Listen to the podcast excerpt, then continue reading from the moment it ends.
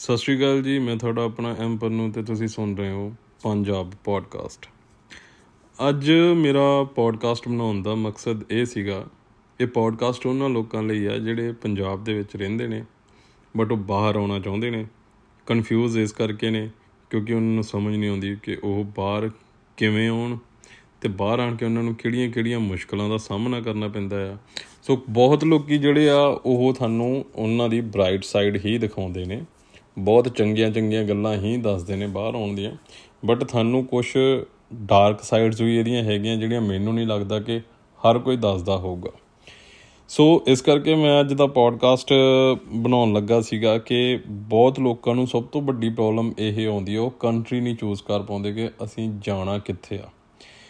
ਜੇ ਤੁਸੀਂ ਚੂਜ਼ ਕਰਦੇ ਹੋ, ਤੁਹਾਨੂੰ ਉਹਦੇ ਬਾਰੇ ਪ੍ਰੋਪਰ ਨੌਲੇਜ ਹੋਣੀ ਚਾਹੀਦੀ ਹੈ ਕਿ ਅਸੀਂ ਕਿੱਥੇ ਚੱਲੇ ਆ ਕਿਉਂ ਚੱਲੇ ਆ ਤੇ ਉੱਥੇ ਜਾ ਕੇ ਸਾਨੂੰ ਕਿਹੜੀਆਂ-ਕਿਹੜੀਆਂ ਮੁਸ਼ਕਲਾਂ ਦਾ ਸਾਹਮਣਾ ਕਰਨਾ ਪੈ ਸਕਦਾ। ਕਿਉਂਕਿ ਅਸੀਂ ਇੱਕ ਭੇਡ ਚਾਲ ਚੱਲੀ ਹੋਈ ਹੈ ਕਿ ਨਹੀਂ ਜੀ, ਜੇ ਸਾਰੇ ਕੈਨੇਡਾ ਨੂੰ ਜਾ ਰਹੇ ਆ ਤਾਂ ਚਲੋ ਜੀ, ਸਾਰੇ ਕੈਨੇਡਾ ਚੱਲਦੇ। ਜੇ ਜਿਹੜੇ, ਜਿਹਦੇ ਕੋਲ ਤਾਂ ਆਇਲਸ ਹੈਗੀ ਆ, ਜਿਹੜਾ ਆਇਲਸ ਕਰ ਸਕਦਾ, ਉਹ ਤਾਂ ਚਲੋ ਕੈਨੇਡਾ, ਅਮਰੀਕਾ, ਆਸਟ੍ਰੇਲੀਆ ਕਿਤੇ ਵੀ ਜਾ ਸਕਦਾ ਹੈ, ਜਿਹੜੀਆਂ ਚੰਗੀਆਂ ਚੰਗੀਆਂ ਕੰਟਰੀਜ਼ ਹੈਗੀਆਂ। ਬਟ ਜਿਹਨਾਂ ਦੇ ਕੋਲ ਪੈਸਾ ਹੈਗਾ ਬਟ ਉਹ ਆਇਲਸ ਨਹੀਂ ਕਰ ਪਾ ਰਹੇ, ਉਹਨਾਂ ਨੂੰ ਇਸ ਚੀਜ਼ ਦੀ ਕਨਫਿਊਜ਼ਨ ਹੁੰਦੀ ਹੈ ਕਿ ਉਹ ਹੁਣ ਕੀ ਕਰਨਾ। ਬਹੁਤੇ ਲੋਕੀ ਅੱਜ ਕੱਲ ਕੀ ਕਰਦੇ ਆ ਕਿ ਪੈਸਾ ਲਾਉਂਦੇ ਆ, ਵਿਆਹ ਕਰਾਉਂਦੇ ਕੰਟਰੈਕਟ ਮੈਰਿਜਸ ਹੁੰਦੀਆਂ, ਫਿਰ ਉਸ ਤੋਂ ਬਾਅਦ ਉਹ ਆਪਣਾ ਕੈਨੇਡਾ, ਆਸਟ੍ਰੇਲੀਆ ਨਿਊਜ਼ੀਲੈਂਡ ਕਿਤੇ ਵੀ ਉਹ ਚਲੇ ਜਾਂਦੇ ਆ। ਬਟ ਉਹਨਾਂ ਦੀਆਂ ਡਿਫਰੈਂਟ ਉਹ ਪ੍ਰੋਬਲਮਸ ਉਹਨਾਂ ਦੇ ਲਈ ਡਿਫਰੈਂਟਸ ਨੇ। ਬਟ ਜਿਹੜੇ ਵਿਆਹ ਕਰਾ ਕੇ ਨਹੀਂ ਬਟ ਵੈਸੇ ਹੀ ਆਉਣਾ ਚਾਹੁੰਦੇ ਨੇ, ਪੈਸੇ ਹੈਗੇ ਆ, ਲਾਉਣੇ ਚਾਹੁੰਦੇ ਨੇ, ਚੰਗੀ ਕੰਟਰੀ ਦੇ ਵਿੱਚ ਲਾਉਣੇ ਚਾਹੁੰਦੇ ਨੇ। ਸੋ ਮੇਰੀ ਉਹਨਾਂ ਨੂੰ ਸਲਾਹ ਇਹ ਹੈ ਕਿ ਯੂਰਪ ਬਾਕੀ ਸਾਰੀਆਂ ਕੰਟਰੀਆਂ ਨਾਲੋਂ ਬੈਸਟ ਆ। ਉਹਦਾ ਰੀਜ਼ਨ ਹੁਣ ਕੀ ਆ, ਮੈਂ ਤੁਹਾਨੂੰ ਦੱਸਦਾ। ਕਿਉਂ ਬੈਸਟ ਆ? ਮੈਂ 7 ਸਾਲ ਯੂਰਪ ਦੇ ਵਿੱਚ ਸਪੇਨ ਦੇ ਵਿੱਚ ਰਿਹਾ। ਮੈਨੂੰ ਪਿਛਲੇ 3 ਸਾਲ ਤੋਂ ਮੈਂ ਹੁਣ ਕੈਨੇਡਾ ਦੇ ਵਿੱਚ ਰਹਿ ਰਿਹਾ। ਤਾਂ ਮੇਰੇ ਲਈ ਇਹ ਕੰਪੇਅਰ ਕਰਨਾ ਕਿ ਕਿਹੜੀ ਚੀਜ਼ ਚੰਗੀ ਆ, ਕਿਹੜੀ ਚੀਜ਼, ਕਿਉਂਕਿ ਜਦੋਂ ਤੁਸੀਂ ਕੋਈ ਚੰਗਾ ਦੇਖਦੇ ਹੋ ਤੇ ਉਸ ਤੋਂ ਬਾਅਦ ਮਾੜਾ ਫੇਸ ਕਰਦੇ ਹੋ ਦੈਨ ਹੀ ਤੁਹਾਨੂੰ ਚੰਗੇ ਮਾੜੇ ਦਾ ਪਤਾ ਲੱਗਦਾ। ਜੇ ਤੁਸੀਂ ਇੱਕੋ ਸਾਈਡ ਤੇ ਦੇਖੀ ਜਾਓਗੇ, ਤੇ ਤੁਹਾਨੂੰ ਉਹ ਨਹੀਂ ਪਤਾ ਲੱਗੂਗਾ ਤੁਹਾਡਾ ਉਹ ਫੇਸ ਤੁਸੀਂ ਡਿਸਾਈਡ ਨਹੀਂ ਕਰ ਸਕਦੇ ਕਿ ਇਹ ਚੀਜ਼ ਚੰਗੀ ਆ ਮੇਰੇ ਲਈ ਜਾਂ ਆਹ ਮਾੜੀ ਆ। ਯੂਰਪ ਦੇ ਵਿੱਚ, ਮੈਂ ਯੂਰਪ ਨੂੰ ਪ੍ਰੈਫਰ ਕਿਉਂ ਕਰਦਾ? ਯੂਰਪ ਦੇ ਵਿੱਚ ਤਿੰਨ ਕੰਟਰੀਆਂ ਇਹੋ ਜਿਹੀਆਂ ਨੇ ਜਿਹੜੀਆਂ ਤੁਹਾਨੂੰ ਛੇਤੀ ਪੇਪਰ ਦੇ ਦਿੰਦੀਆਂ ਨੇ। ਤੁਹਾਨੂੰ ਕੰਮ ਕਰਨ ਦੀ ਪਰਮਿਸ਼ਨ ਮਿਲ ਜਾਂਦੀ ਆ ਵਰਕ ਪਰਮਿਟ ਮਿਲ ਜਾਂਦਾ। ਇਨ ਇਨ ਫਿਊਚਰ ਤੁਸੀਂ ਜਿਹੜੀ ਉੱਥੇ ਦੀ ਨੈਸ਼ਨੈਲਿਟੀ ਅਪਲਾਈ ਕਰ ਸਕਦੇ ਹੋ। ਤਿੰਨ ਕੰਟਰੀਆਂ ਉਹਨਾਂ ਚੋਂ ਪਹਿਲੀ ਹੈਗੀ ਆ ਸਪੇਨ, ਦੂਸਰੀ ਹੈਗੀ ਆ ਇਟਲੀ, ਤੀਸਰੀ ਹੈਗੀ ਆ ਪੁਰਤਗਾਲ। ਸਪੇਨ ਨੂੰ ਮੈਂ ਇਸ ਕਰਕੇ ਪਹਿਲੇ ਨੰਬਰ ਤੇ ਰੱਖਿਆ ਹੈ ਕਿਉਂਕਿ ਇੱਕ ਤਾਂ ਮੈਂ ਖੁਦ ਉੱਥੇ ਰਿਹਾ ਹੋਇਆ ਬਟ ਉੱਥੇ ਮੇਰੇ ਐਕਸਪੀਰੀਅੰਸ ਚੰਗੇ ਵੀ ਸੀਗੇ, ਮਾੜੇ ਵੀ ਸੀ, ਜ਼ਿਆਦਾਤਰ ਬਹੁਤ ਚੰਗੇ ਸੀਗੇ। ਸੋ ਸਪੇਨ ਦੇ ਵਿੱਚ ਜੇ ਆਪਾਂ ਸਪੇਨ ਦੀ ਗੱਲ ਕਰੀਏ ਤਾਂ ਸਪੇਨ ਕਿਉਂ? ਸਪੇਨ ਦੇ ਵਿੱਚ ਪਹਿਲੀ ਗੱਲ ਤਾਂ ਸਾਨੂੰ ਕਿਸੇ ਵੀ ਯੂਰਪ ਕੰਟਰੀ ਦੇ ਵਿੱਚ ਕੋਈ ਉਮਰ ਦਾ ਨਹੀਂ ਹੈਗਾ। ਕਿਸੇ ਵੀ ਉਮਰ ਦਾ ਬੰਦਾ ਜਿਹੜਾ ਇਹੋ ਜਾ ਸਕਦਾ, ਕੋਈ ਏਜ ਰਿਕੁਆਇਰਡ ਨਹੀਂ ਹੁੰਦੀ ਉਹਦੇ ਵਾਸਤੇ। ਦੂਸਰਾ ਇਹ ਹੈਗਾ ਕਿ ਉੱਥੇ ਜਾ ਕੇ ਤੁਹਾਨੂੰ ਕੋਈ ਪੜ੍ਹਾਈ ਦੀ ਰਿਕੁਆਇਰਮੈਂਟ ਨਹੀਂ ਹੁੰਦੀ ਕਿ ਤੁਸੀਂ ਪੜ੍ਹਾਈ ਦੇ ਬੇਸ ਤੇ ਚੱਲੇ ਜਾਂ ਕੁਝ ਵੀ ਆ। ਇੱਕ ਇਹਦਾ ਬੜਾ ਸਿੰਪਲ ਜਿਹਾ ਪ੍ਰੋਸੀਜਰ ਆ, ਕਿਉਂਕਿ ਜਦੋਂ ਤੁਸੀਂ ਇੰਡੀਆ ਦੇ ਵਿੱਚ, ਮੈਂ ਵੀ ਜਦੋਂ ਇੰਡੀਆ ਦੇ ਵਿੱਚ ਸੀਗਾ ਏਜੰਟਾਂ ਦੇ ਨਾਲ ਜਦੋਂ ਗੱਲ ਕਰਨੀ ਏਜੰਟਾਂ ਨੇ ਕਿਸੇ ਨੇ 10 ਲੱਖ ਕਹਿਣਾ, ਕਿਸੇ ਨੇ 12 ਲੱਖ 14 ਲੱਖ ਤੋਂ ਘੱਟ ਕੋਈ ਗੱਲ ਹੀ ਨਹੀਂ ਕਰਦਾ ਸੀਗਾ। ਬਟ ਜੇ ਜਦੋਂ ਆਪਾਂ ਉਹ 12 14 ਲੱਖ ਲਾ ਕੇ ਜਦੋਂ ਸਾਨੂੰ ਅਕਲ ਆਉਂਦੀ ਆ, ਅਸੀਂ ਦੇਖਦੇ ਹਾਂ ਕਿ ਯਾਰ ਇਹ ਪ੍ਰੋਸੀਜਰ ਤਾਂ ਹੈ ਹੀ ਕੁਝ ਨਹੀਂ ਸੀਗਾ। ਬੜਾ ਸਿੰਪਲ ਜਿਹਾ ਪ੍ਰੋਸੀਜਰ ਆ। ਸਾਡੇ ਕੋਲ ਅਸੀਂ ਏਜੰਟਾਂ ਦੇ ਕੋਲੋਂ ਜਦੋਂ ਠੱਗੇ ਜਾਂਦੇ ਆ ਫਿਰ ਜਾ ਕੇ ਸਾਨੂੰ ਅਕਲ ਆਉਂਦੀ ਆ। ਜਦ ਕਿ ਜੇ ਅਸੀਂ ਖੁਦ ਆਪ ਅਪਲਾਈ ਕਰਨਾ ਚਾਹੀਏ, ਤਾਂ ਬੜਾ ਇਹਦਾ ਇੱਕ ਈਜ਼ੀ ਪ੍ਰੋਸੈਸ ਆ ਕਿ ਤੁਹਾਡੇ ਕੋਲ ਵੈਲਿਡ ਪਾਸਪੋਰਟ ਹੋਣਾ ਚਾਹੀਦਾ ਆ। ਤੁਸੀਂ ਟੈਕਸ ਰਿਟਰਨਾਂ ਥੋੜੀਆਂ ਬਹੁਤੀਆਂ ਭਰੀਆਂ ਹੋਣ, ਤੁਹਾਡੇ ਕੋਲ ਤੁਸੀਂ ਉਹ ਲਾ ਲਓ। ਬੈਂਕ ਅਕਾਊਂਟ ਦੇ ਵਿੱਚ ਤੁਹਾਡੇ ਕੋਲ 4-5 ਲੱਖ ਰੁਪਈਆ ਪਿਆ ਹੋਣਾ ਚਾਹੀਦਾ। ਇਹ ਨਹੀਂ ਕਿ ਉਹ ਤੁਸੀਂ ਅੱਜ ਪਵਾਇਆ ਤੇ ਕੱਲ ਨੂੰ ਬੈਂਕ ਦੀ ਸਟੇਟਮੈਂਟ ਕਢਾ ਲਈ। ਨਹੀਂ, ਉਹ ਤੁਹਾਡੇ ਕੋਲ ਕਮ ਸੇ ਕਮ 4 ਤੋਂ 6 ਮਹੀਨੇ ਪੁਰਾਣੇ ਫੰਡ ਜਿਹੜੇ ਆ ਉਹ ਹੋਣੇ ਚਾਹੀਦੇ ਆ। ਜੇ ਤੁਹਾਡੇ ਕੋਲ ਇਹ ਚੀਜ਼ਾਂ ਹੈਗੀਆਂ ਤੇ ਤੁਸੀਂ ਆਪ ਖੁਦ ਅਪਲਾਈ ਕਰੋ। ਮੇਰਾ ਜੋ ਮੰਨਣਾ ਹੈ ਤੁਸੀਂ ਖੁਦ ਅਪਲਾਈ ਕਰੋਗੇ, ਤੁਹਾਨੂੰ ਇੱਕ ਤਾਂ ਪਤਾ ਲੱਗੂਗਾ ਕਿ ਤੁਸੀਂ ਡਾਕੂਮੈਂਟ ਕੀ ਕੀ ਲਾਏ ਆ। ਬਾਈ ਚਾਂਸ ਜੇ ਕੱਲ ਨੂੰ ਇੰਟਰਵਿਊ ਵੀ ਆ ਜਾਂਦੀ ਹੈ ਤੇ ਤੁਹਾਨੂੰ ਪਤਾ ਹੋਊਗਾ ਤੁਸੀਂ ਕਿਉਂ ਚੱਲੇ ਹੋ। ਦੂਸਰਾ ਮੇਨ ਚੀਜ਼ ਅਪਲਾਈ ਕਰਨ ਤੋਂ ਪਹਿਲਾਂ ਤੁਸੀਂ ਪਰਪਸ ਚੂਜ਼ ਕਰੋ ਜਾਂ ਕੁਝ ਇਦਾਂ ਦਾ ਸਿਨੈਰੀਓ ਕ੍ਰੀਏਟ ਕਰੋ ਕੁਝ ਇਦਾਂ ਦਾ ਉਹਨਾਂ ਨੂੰ ਦੱਸੋ ਕਿ ਅਸੀਂ ਕਿਉਂ ਜਾ ਰਹੇ ਹਾਂ। ਕਿ ਜਿਹੜਾ ਅਗਲੇ ਬੰਦੇ ਨੂੰ ਵੀ ਜੇ ਕੱਲ ਨੂੰ ਤੁਹਾਡੀ ਇੰਟਰਵਿਊ ਵੀ ਆ ਵੀ ਜਾਂਦੀ ਆ, ਤਾਂ ਤੁਸੀਂ ਦੱਸਣ ਵਾਲੇ ਹੋਵੋਗੇ ਕਿ ਮੈਂ ਇਸ ਪਰਪਸ ਲਈ ਚੱਲਣਾ ਆ ਫੋਰ ਐਗਜ਼ਾਮਪਲ ਜਿੱਦਾਂ ਕਿਉਂਕਿ ਜਾਂਦੇ ਤਾਂ ਸਾਰੇ ਟੂਰਿਸਟ ਵੀਜ਼ੇ ਤੇ ਹੀ ਆ। ਕੋਈ ਨਾ ਕੋਈ ਉਹਨਾਂ ਨੂੰ ਐਕਸਕਿਊਜ਼ ਚਾਹੀਦਾ ਹੁੰਦਾ, ਬਹਾਨਾ ਚਾਹੀਦਾ ਹੁੰਦਾ ਵੀ ਅਸੀਂ ਐਸ ਕਰਕੇ ਚੱਲੇ ਆ ਜੀ। ਸਭ ਤੋਂ ਬੈਸਟ ਜਿਹੜਾ ਤੁਹਾਡੇ ਕੋਲ ਚਾਂਸ ਹੁੰਦਾ ਜਦੋਂ ਤੁਸੀਂ ਨਵੇਂ ਸਾਲ ਤੇ ਜਾਂ ਕ੍ਰਿਸਮਸ ਤੇ ਤੁਸੀਂ ਆਪਣਾ ਕਹਿ ਸਕਦੇ ਹੋ ਕਿ ਅਸੀਂ ਜੀ ਕ੍ਰਿਸਮਸ ਜਾਂ ਨਿਊ ਈਅਰ ਸੈਲੀਬ੍ਰੇਟ ਕਰਨ ਚੱਲੇ ਆ ਫਿਰ ਉਸ ਤੋਂ ਬਾਅਦ ਇਹ ਤਾਂ ਹੋ ਗਿਆ ਕਿ ਤੁਸੀਂ ਐਕਸਕਿਊਜ਼ ਕੀ ਦੇਣਾ ਉਹਨਾਂ ਨੂੰ। ਉਸ ਤੋਂ ਬਾਅਦ ਤੁਸੀਂ ਕੰਟਰੀ ਚੂਜ਼ ਕਰੋ ਕਿਉਂਕਿ ਯੂਰਪ ਦੇ ਵਿੱਚ ਬਾਅਦ ਵਿੱਚ ਤੁਸੀਂ ਇੱਕ ਵਾਰੀ ਤੁਹਾਨੂੰ ਸ਼ੈਨਗਨ ਵੀਜ਼ਾ ਮਿਲ ਗਿਆ, ਤੁਸੀਂ ਜਿੱਥੇ ਮਰਜ਼ੀ ਚਲੇ ਜਾਓ।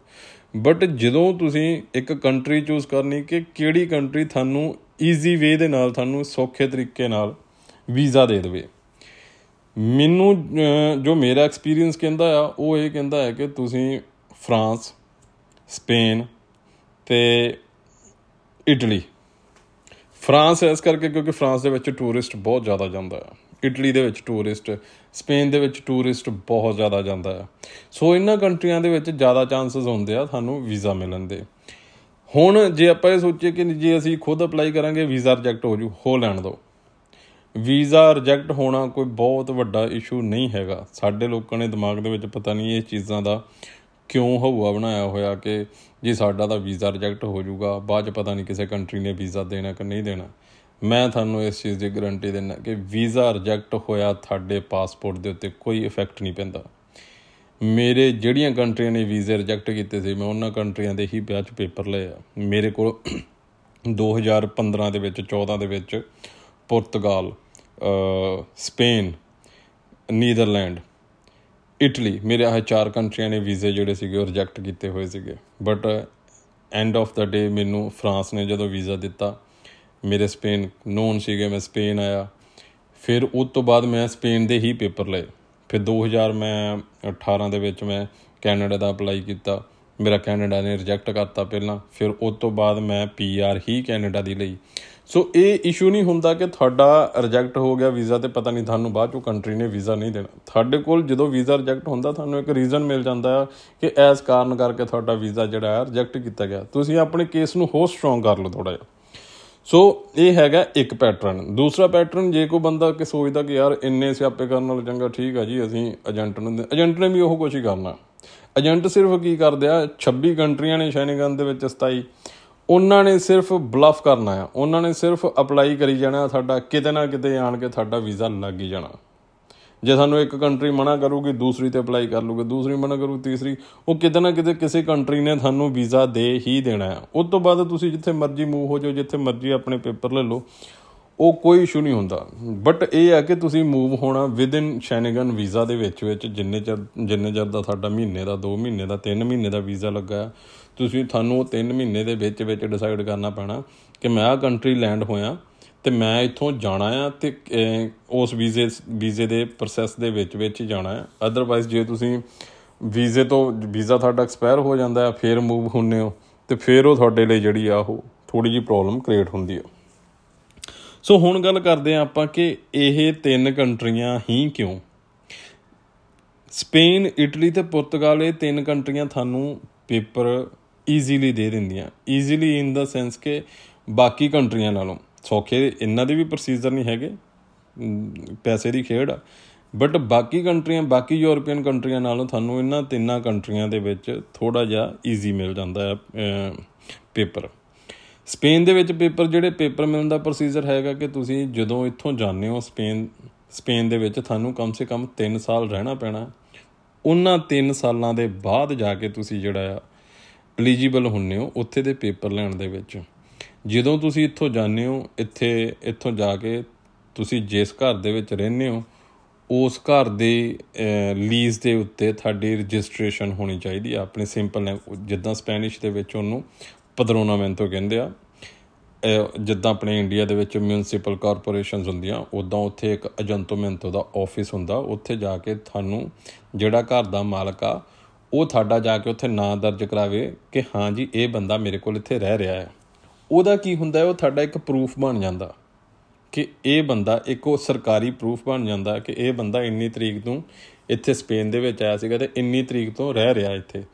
ਫਿਰ ਉਹ ਜੇ ਤੁਹਾਡੇ 3 ਸਾਲ ਕੰਪਲੀਟ ਹੋ ਜਾਂਦੇ ਆ, ਤੁਸੀਂ ਉਹ 3 ਸਾਲ ਦਾ ਪ੍ਰੂਫ ਦਿਖਾ ਕੇ ਕਿ ਮੈਨੂੰ 3 ਸਾਲ ਹੋ ਗਏ ਆ ਜੀ ਇੱਥੇ ਸਪੇਨ ਦੇ ਵਿੱਚ ਰਹਿੰਦੇ ਨੂੰ ਤੇ ਮੈਨੂੰ ਜਿਹੜਾ ਆ ਮੈਂ ਇੱਥੇ ਦੇ ਪੇਪਰ ਲੈਣੇ ਆ।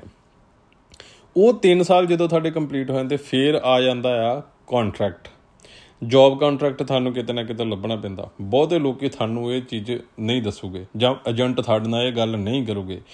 ਇੱਥੇ ਵੀ ਤੁਹਾਡੇ ਪੈਸੇ ਲੱਗਣੇ ਆ, ਕਿਉਂਕਿ ਸਾਡੇ ਲੋਕਾਂ ਨੇ, ਠੀਕ ਆ, ਚੰਗੇ ਮਾੜੇ ਲੋਕ ਹਰ ਮਾਸ਼ਰੇ 'ਚ ਹੁੰਦੇ ਨੇ, ਮੈਂ ਨਹੀਂ ਇਹ ਗੱਲ ਕਹਿੰਦਾ। ਸਾਡੇ ਲੋਕਾਂ ਨੇ ਕੰਟਰੈਕਟ ਜੌਬ ਕੰਟਰੈਕਟ ਦਾ ਵੀ ਬਿਜ਼ਨਸ ਬਣਾ ਲਿਆ ਹੋਇਆ, ਜਿੱਦਾਂ ਕੈਨੇਡਾ ਦੇ ਵਿੱਚ ਐਲਐਮਆਈਏ ਹੁੰਦੀ ਆ।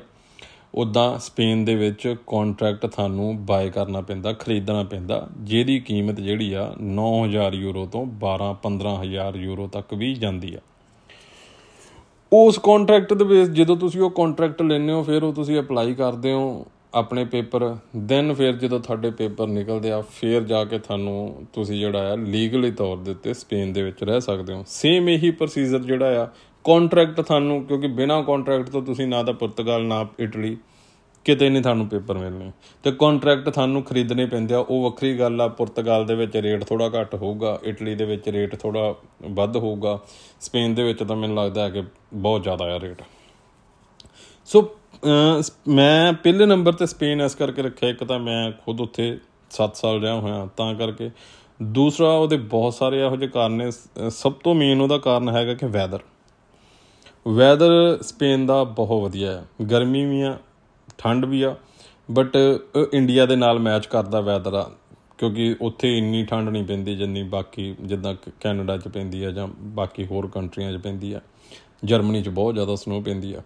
ਬਟ ਸਪੇਨ ਦੇ ਵਿੱਚ ਇਦਾਂ ਦਾ ਨਹੀਂ ਹੈਗਾ। ਖਾਸ ਕਰਕੇ ਬਾਰਸੀਲੋਨਾ ਦੇ ਵਿੱਚ ਬਾਰਸੀਲੋਨਾ 'ਚ ਗਰਮੀ ਵੀ ਪੈਂਦੀ ਆ ਤੇ ਉਹ ਸਹਿਣ ਵਾਲੀ ਹੁੰਦੀ ਆ, ਠੰਡ ਵੀ ਜਿਹੜੀ ਉਹ ਵੀ ਨਾਰਮਲੀ ਹੁੰਦੀ ਆ। ਦੂਸਰਾ ਸਪੇਨ ਦੇ ਵਿੱਚ ਜੇ ਬਾਰਸੀਲੋਨਾ ਦੀ ਗੱਲ ਕੀਤੀ ਜਾਵੇ ਤਾਂ ਬਾਰਸੀਲੋਨਾ ਦੇ ਵਿੱਚ ਆਪਣੀ ਪੰਜਾਬੀ ਕਮਿਊਨਿਟੀ ਪਾਕਿਸਤਾਨੀ ਭਰਾ ਆਪਣੇ ਬਹੁਤ ਜ਼ਿਆਦਾ ਰਹਿੰਦੇ ਆ। ਉਹਦੇ ਨਾਲ ਕੀ ਹੋ ਜਾਂਦਾ ਕਿ ਜਦੋਂ ਤੁਸੀਂ ਨਵੇਂ-ਨਵੇਂ ਜਾਂਦੇ ਹੋ, ਤੁਹਾਨੂੰ ਕੰਮ ਲੱਭਣ ਦੇ ਵਿੱਚ ਕੋਈ ਏਡੀ ਪ੍ਰੋਬਲਮ ਨਹੀਂ ਆਉਂਦੀ ਕਿਉਂਕਿ ਯੂਰਪ ਕੰਟਰੀਜ਼ ਦਾ ਕੀ ਪ੍ਰੋਸੀਜਰ ਆ ਕਿ ਹਰ ਇੱਕ ਕੰਟਰੀ ਦੀ ਅਲੱਗ-ਅਲੱਗ ਇੱਕ ਭਾਸ਼ਾ ਆ। ਜਿਹੜੀ ਨਵੇਂ ਬੰਦੇ ਨੂੰ ਤਾਂ ਆਉਂਦੀ ਨਹੀਂ ਕੋਈ। ਫਿਰ ਉਹ ਜਦੋਂ ਬਾਰਸੀਲੋਨਾ ਜਾਂ ਇਹੋ ਜਿਹੀਆਂ ਸਿਟੀਜ਼ ਦੇ ਵਿੱਚ ਜਾਂਦਾ, ਜਿੱਥੇ ਆਪਣੇ ਲੋਕੀ ਜ਼ਿਆਦਾ ਰਹਿੰਦੇ, ਤਾਂ ਥੋੜਾ ਜਿਹਾ ਲਿੰਕ ਬਣਾਉਣੇ ਸੌਖੇ ਹੋ ਜਾਂਦੇ ਆ। ਲੋਕਾਂ ਦੇ ਨਾਲ ਗੱਲ ਕਰਨੀ ਸੌਖੀ ਹੋ ਜਾਂਦੀ ਆ। ਜਾਂ ਤੁਹਾਨੂੰ ਕੰਮ ਲੱਭਣ ਦੇ ਵਿੱਚ ਜਿਹੜਾ ਉਹ ਪ੍ਰੋਬਲਮ ਨਹੀਂ ਕੋਈ ਆਉਂਦੀ। ਸੋ ਹੁਣ ਗੱਲ ਕਰਦੇ ਆਪਾਂ ਕਿ ਜੇ ਆਪਾਂ ਇਹਨਾਂ ਕੰਟਰੀਜ਼ ਦੇ ਵਿੱਚ ਜਾਂਦੇ ਆ ਤਾਂ ਸਾਨੂੰ ਸਭ ਤੋਂ ਪਹਿਲਾਂ ਕੀ ਕਰਨਾ ਚਾਹੀਦਾ?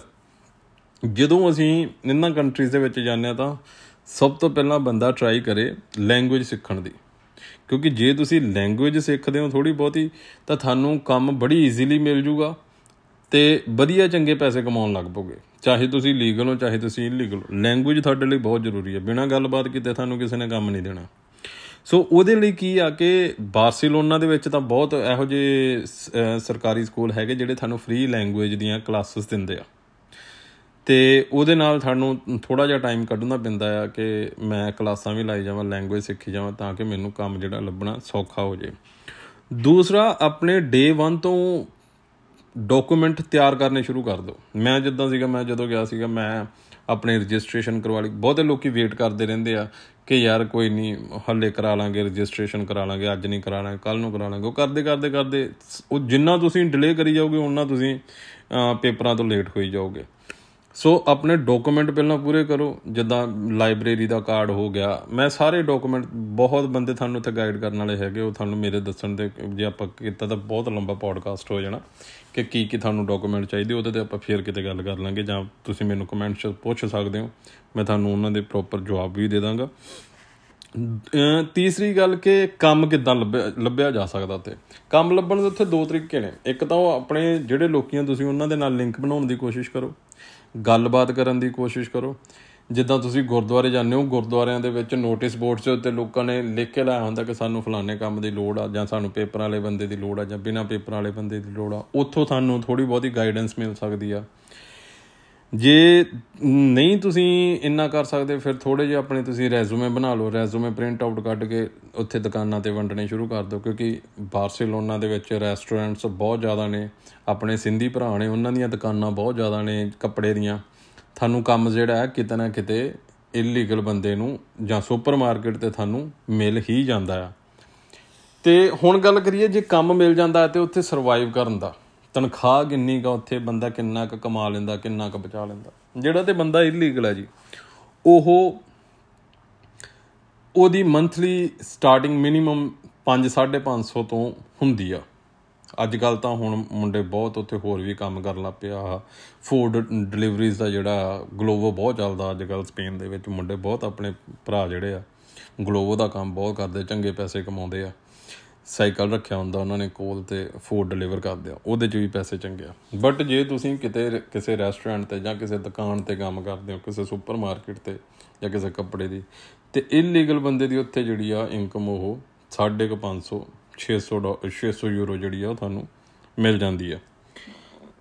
ਇਸ ਖਰਚੇ ਦੇ ਵਿੱਚ ਜੇ ਤੁਸੀਂ 600 ਮੰਨ ਲਓ ਤੁਸੀਂ 600 ਯੂਰੋ ਕਮਾਉਂਦੇ ਹੋ 600 ਦੇ ਵਿੱਚ ਤੁਹਾਡਾ 250 300 350 ਡਾਲਰ ਯੂਰੋ ਆ ਜਿਹੜਾ, ਉਹ ਤੁਹਾਡਾ ਘਰ ਦੇ ਕਮਰੇ ਦੇ ਕਿਰਾਏ ਤੇ ਤੁਹਾਡਾ ਰੋਟੀ ਪਾਣੀ ਦੇ ਵਿੱਚ ਨਿਕਲ ਜਾਂਦਾ ਹੈ ਜੇ ਤੁਹਾਡੀ ਮੰਨ ਲਓ 600 ਤਨਖਾਹ ਆ, ਤੇ ਤੁਸੀਂ 350 ਜਿਹੜਾ ਇਹਦੇ 'ਚ ਖਰਚ ਕਰ ਦਿੰਨੇ ਹੋ, ਤੇ ਤੁਹਾਡੇ ਕੋਲ ਜਿਹੜਾ ਹੈ ਉਹ 250 ਬਚਦਾ।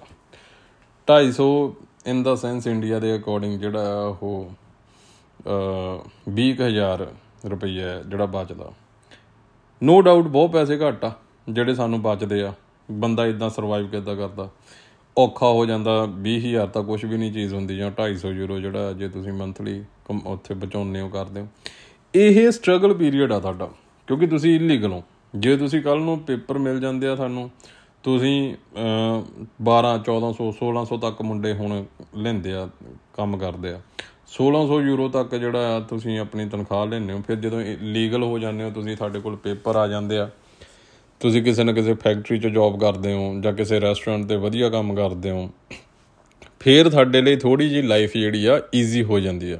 ਬਟ ਜਿਹੜਾ ਬੰਦਾ ਇੰਡੀਆ ਤੋਂ ਘਰੋਂ ਬਾਹਰ ਪੈਰ ਕੱਢਦਾ ਆ ਯੂਰਪ ਆਉਣ ਵਾਸਤੇ, ਉਹ ਇਹ ਸੋਚ ਕੇ ਚੱਲੇ ਕਿ ਮੇਰੀ ਅੱਗੇ ਦੀ ਲਾਈਫ ਜਿਹੜੀ ਉਹ ਕੋਈ ਬਹੁਤੀ ਈਜ਼ੀ ਹੈ ਨਹੀਂ। ਕਿਉਂਕਿ ਸਾਡੇ ਲੋਕਾਂ ਦੇ ਦਿਮਾਗ ਦੇ ਵਿੱਚ ਇੱਕ ਬਹੁਤ ਸਿਨੈਰੀਓ ਬੈਠਾ ਆ ਕਿ ਬਾਹਰ ਜਾਵਾਂਗੇ, ਬਾਹਰ ਜਾ ਕੇ ਤਾਂ ਸਾਡ, ਬਸ ਆਇਆ ਸ਼ਾ ਹੋਰ ਕੁਝ ਨਹੀਂ। ਉਹ ਸਾਡਾ ਸਿਨੈਰੀਓ ਬਣਿਆ ਕਿਉਂ ਹੋਇਆ? ਮੁੰਡੇ ਫੇਸਬੁੱਕ ਤੇ ਇੰਸਟਾ ਦੇ ਉੱਤੇ ਫੋਟੋਆਂ ਸਟੋਰੀਆਂ ਪਾਉਂਦੇ ਆ। ਪੰਜਾਬ ਬੈਠੇ ਜਿਹੜੇ ਲੋਕ ਆ, ਉਹ ਵਰਗਲਾਏ ਜਾਂਦੇ ਉਹਨਾਂ ਚੀਜ਼ਾਂ ਦੇ ਵਿੱਚ। ਜਦ ਕਿ ਉਹ ਸਟੋਰੀਆਂ, ਫੋਟੋਆਂ ਪਾਈਆਂ ਜਿਹੜੀਆਂ ਆ, ਉਹ ਅਧੂਰਾ ਸੱਚ ਆ। ਉਹਦੇ ਪਿੱਛੇ ਕਿਸੇ ਨੇ ਪੂਰਾ ਸੱਚ ਨਹੀਂ ਦੇਖਿਆ।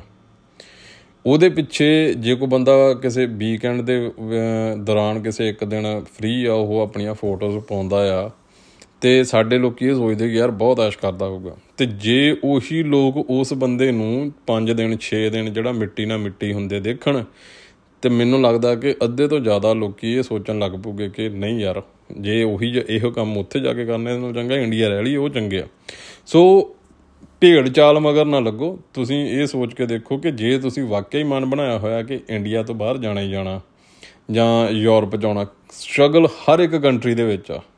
ਤੁਸੀਂ ਇੱਕ ਸ਼ਹਿਰ ਤੋਂ ਦੂਸਰੇ ਸ਼ਹਿਰ ਵੀ ਜਾਣਾ ਹੋਵੇ ਜਗ੍ਹਾ ਹੀ ਚੇਂਜ ਕਰਨੀ ਹੋਵੇ, ਉਹਦੇ 'ਚ ਵੀ ਸਟਰਗਲ ਆ। ਤੁਹਾਨੂੰ ਆਪਣਾ ਸਮਾਨ ਇੱਧਰ ਤੋਂ ਉੱਧਰ ਕਰਨਾ, ਉਹਦੇ 'ਚ ਵੀ ਸਟਰਗਲ ਆ। ਸੋ ਸਟਰਗਲ ਸੇਮ ਆ। ਤੁਹਾਨੂੰ ਕਰਨੀ ਪੈਣੀ ਆ। ਕਿਸੇ ਬੰਦੇ ਦੀ ਸਟਰਗਲ ਜਿਹੜੀ ਆ, ਉਹ 6 ਮਹੀਨੇ ਦੀ, ਸਾਲ ਦੀ ਹੁੰਦੀ ਆ। ਕਿਸੇ ਦੀ 4 ਸਾਲ ਦੀ ਹੁੰਦੀ 2 ਸਾਲ ਦੀ ਹੁੰਦੀ।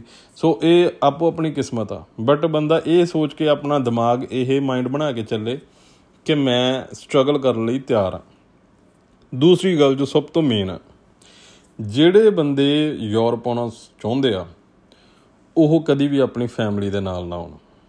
ਕਿਉਂਕਿ ਇੱਕ ਤਾਂ ਤੁਸੀਂ ਇੱਥੇ ਆਣ ਕੇ ਪਹਿਲਾਂ ਹੀ ਇਲੀਗਲ ਹੋਵੋਗੇ, ਨਾਲ ਤੁਹਾਡੀ ਫੈਮਿਲੀ ਇਲੀਗਲ ਹੋਊਗੀ। ਤੁਹਾਨੂੰ ਕੰਮ ਲੱਭਣ ਦੇ ਵਿੱਚ ਟਾਈਮ ਲੱਗੂਗਾ। ਤੁਸੀਂ ਆਪ ਤਾਂ ਉਹ ਸਫਰ ਕਰੋਗੇ ਕਰੋਗੇ ਪ੍ਰੋਬਲਮ ਫੇਸ ਕਰੋਗੇ ਕਰੋਗੇ, ਨਾਲ ਤੁਹਾਡੀ ਫੈਮਿਲੀ ਵੀ ਕਰੂਗੀ।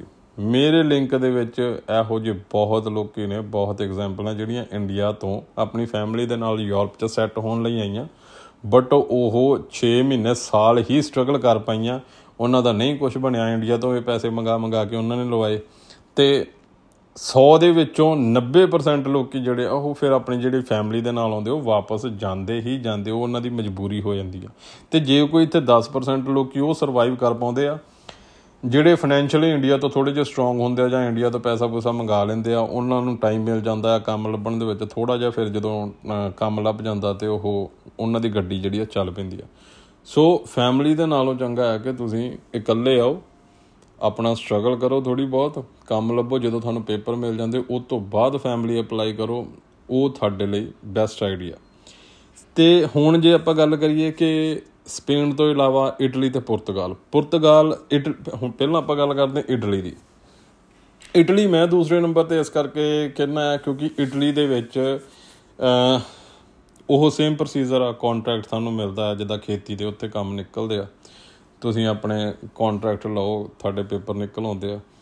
ਇਟਲੀ ਦੇ ਵਿੱਚ ਕੰਮ ਫੇਰ ਵੀ ਕਿਤੇ ਨਾ ਕਿਤੇ ਤੁਹਾਨੂੰ ਐਜ਼ ਅ ਸਪੇਨ ਵਾਂਗੂ ਜਿੱਦਾਂ ਤੁਹਾਨੂੰ ਇਟਲੀ ਦੇ ਵਿੱਚ ਵੀ ਕੰਮ ਸੌਖੇ ਤਰੀਕੇ ਨਾਲ ਲੱਭ ਜਾਂਦਾ। ਬਟ ਜੇ ਆਪਾਂ ਗੱਲ ਕਰੀਏ ਪੁਰਤਗਾਲ ਦੀ, ਪੁਰਤਗਾਲ ਦੇ ਵਿੱਚ ਜਿੰਨਾ ਕਿ ਮੈਨੂੰ ਲੋਕਾਂ ਦੇ ਰਿਵਿਊਜ਼ ਤੋਂ ਪਤਾ ਲੱਗਦਾ ਜਾਂ ਜਿੰਨਾ ਕਿ ਮੇਰੇ ਲੋਕਾਂ ਦੇ ਨਾਲ ਗੱਲ ਹੁੰਦੀ ਆ, ਮੈਨੂੰ ਕਈ ਵਾਰੀ ਫੋਨ ਵੀ ਆਣ ਕੇ ਪੁੱਛਦੇ ਆ ਕਿ ਵੀ ਅਸੀਂ ਪੁਰਤਗਾਲ ਦੇ ਪੇਪਰ ਲੈ ਲਏ, ਹੁਣ ਜੇ ਮੂਵ ਹੋਣਾ ਹੋਵੇ, ਕਿੱਥੇ ਹੋ ਜਾਈਏ, ਕਿੱਥੇ ਕੰਮ ਮਿਲੂਗਾ? ਜਾਂ ਕੋਈ ਬਹੁਤ ਇਹੋ ਜਿਹੇ ਲੋਕੀ ਆ ਜਿਹੜੇ ਪੁਰਤਗਾਲ, ਸਪੇਨ ਦੇ ਪੇਪਰ ਲੈ ਕੇ ਤੇ ਕੰਮ ਉਹ ਜਰਮਨੀ ਕਰਦੇ ਆ ਜਾਂ ਕਿਤੇ ਜਿੱਥੇ ਜਿੱਥੇ ਜਿੰਨਾਂ ਦਾ ਸੈੱਟ ਆਇਆ ਹੋਇਆ। ਬਟ ਪੁਰਤਗਾਲ ਦੇ ਵਿੱਚ ਇੱਕ ਤਾਂ ਕੰਮ ਲੱਭਣਾ ਬਹੁਤ ਔਖਾ ਹੈ ਜੇ ਤੁਹਾਡੇ ਕੋਲ ਪੁਰਤਗਾਲ ਦੇ ਪੇਪਰ ਨੇ। ਦੂਸਰਾ, ਪੁਰਤਗਾਲ ਦੇ ਵਿੱਚ ਪੇ ਰੇਟ ਬਹੁਤ ਘੱਟ ਆ। ਜਿਹੜਾ ਮੈਨੂੰ ਨਹੀਂ ਲੱਗਦਾ ਕਿ ਇੱਕ ਬੰਦਾ ਉੱਥੇ ਸਰਵਾਈਵ ਕਰ ਸਕਦਾ। ਸੋ ਇਸ ਕਰਕੇ ਮੈਂ ਤੀਸਰੇ ਨੰਬਰ ਤੇ ਜਿਹੜਾ ਆ, ਉਹ ਪੁਰਤਗਾਲ ਦੀ ਆਪਸ਼ਨ ਰੱਖੀ ਹੋਈ ਆ। ਹਾਂ, ਤੁਸੀਂ ਪੁਰਤਗਾਲ ਦੇ ਪੇਪਰ ਲੈ ਕੇ ਕੰਮ ਕਿਤੇ ਹੋਰ ਕਰ ਲਓ। ਉਹ ਮੱਚ ਬੈਟਰ ਆ। ਬਹੁਤ ਲੋਕੀ ਮੋਸਟਲੀ ਜਿਹੜੇ ਆ, ਉਹ ਇਦਾਂ ਹੀ ਕਰਦੇ ਆ। ਸੋ ਮੇਰਾ ਅੱਜ ਦਾ ਪੋਡਕਾਸਟ ਬਣਾਉਣ ਦਾ ਮਕਸਦ ਇਹੀ ਸੀਗਾ ਕਿ ਥੋੜੀ ਨੌਲੇਜ ਆਪ ਵੀ ਰੱਖੋ, ਏਜੰਟਾਂ ਦੀਆਂ ਠੱਗੀਆਂ ਤੋਂ ਬਚੋ ਕੁਐਸਚਨ ਜ਼ਰੂਰ ਪੁੱਟ ਕਰੋ। ਜੇ ਤੁਸੀਂ ਕਿਸੇ ਏਜੰਟ ਦੇ ਨਾਲ ਗੱਲ ਵੀ ਕਰਦੇ ਹੋ, ਉਹਨੂੰ ਪੁੱਛੋ, ਕਿਉਂਕਿ ਮੇਰੇ ਨਾਲ ਇੱਕ ਚਾਂਸ ਇਦਾਂ ਮੈਂ ਏਜੰਟ ਦਾ ਨਾਂ ਤਾਂ ਨਹੀਂ ਲੈਣਾ। ਮੈਂ ਉਦੋਂ ਇੰਡੀਆ ਤੋਂ ਆਉਣਾ ਸੀਗਾ ਯੂਰਪ ਨੂੰ, ਤੇ ਉਹ ਬੰਦਾ ਮੈਨੂੰ ਮੈਕਸੀਕੋ ਤੋਂ ਜਰਮਨੀ ਦੀ ਡੰਕੀ ਲਵਾਉਣ ਦਿਆ ਸੀਗਾ। ਜਦ ਕਿ ਜੇ ਆਪਾਂ ਦੇਖਿਆ ਜਾਵੇ ਤੇ ਉਹਦਾ ਦੂਰ ਦੂਰ ਤੱਕ ਕੋਈ ਲਿੰਕ ਨਹੀਂ ਬਣਦਾ। ਉਹ ਸਿਰਫ ਇੱਕ ਠੱਗ ਹੈ, ਬਹੁਤ ਠੱਗ ਨੇ ਇਦਾਂ ਦੇ, ਤੇ ਆਪਣੇ ਪੈਸੇ ਨਾ ਖਰਾਬ ਕਰਿਓ। ਬਾਕੀ ਜੇ ਤੁਹਾਨੂੰ ਕੋਈ ਕੁਐਸਚਨ ਹੋਵੇ ਤੁਹਾਡੇ ਦਿਮਾਗ ਦੇ ਵਿੱਚ, ਤੁਸੀਂ ਮੈਨੂੰ ਕਮੈਂਟਸ ਬਾਕਸ ਦੇ ਵਿੱਚ ਜ਼ਰੂਰ ਕਮੈਂਟ ਕਰਕੇ ਦੱਸਿਓ। ਜੇ ਤੁਹਾਨੂੰ ਪੋਡਕਾਸਟ ਪਸੰਦ ਆਇਆ ਹੋਵੇ, ਤੇ ਆਪਾਂ ਜ਼ਰੂਰ ਅੱਗੇ ਵੀ ਇਦਾਂ ਦੇ ਪੋਡਕਾਸਟ ਬਣਾਉਂਦੇ ਰਵਾਂਗੇ। ਫੋਲੋ ਕਰਿਓ ਸ਼ੇਅਰ ਕਰਿਓ। ਥੈਂਕ ਯੂ ਧੰਨਵਾਦ ਤੁਹਾਡਾ ਜੀ।